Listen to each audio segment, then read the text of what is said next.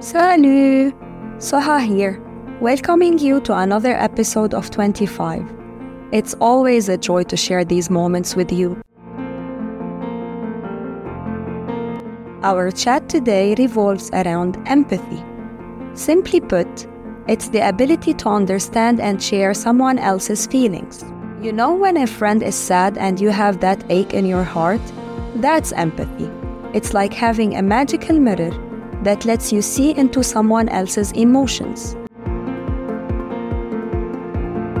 Today's easy tip next time someone shares a story with you, take a moment to really listen. Try to imagine how they feel.